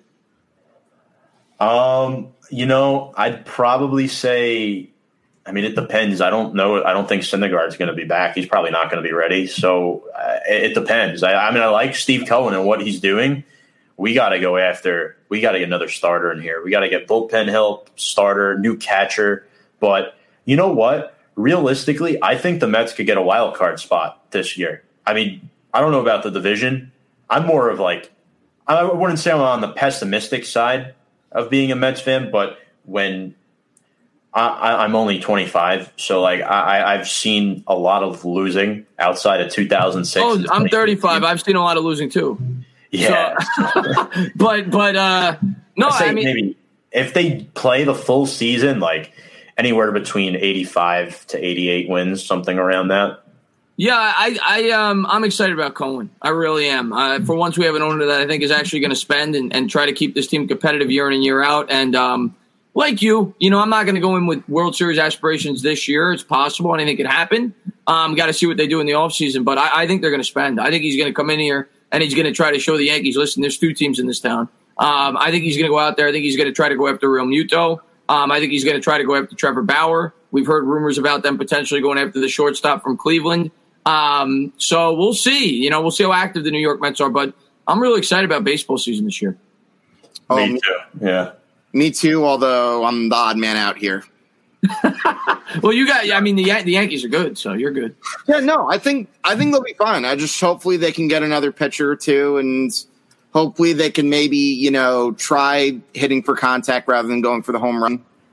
Yeah, that that's always been the problem. I, I never liked your lineup construction. Um, yeah, me neither. It's for the playoff baseball. You have too many like, swing and miss hitters. yeah, I completely agree with that. Completely. Strikeout or home run, but. uh Chris, again, thank you so much for joining us tonight. We'll have to have you back on soon and uh, appreciate you joining the show. And let's go, Giants. Thank you guys for having me on. I appreciate it. No problem.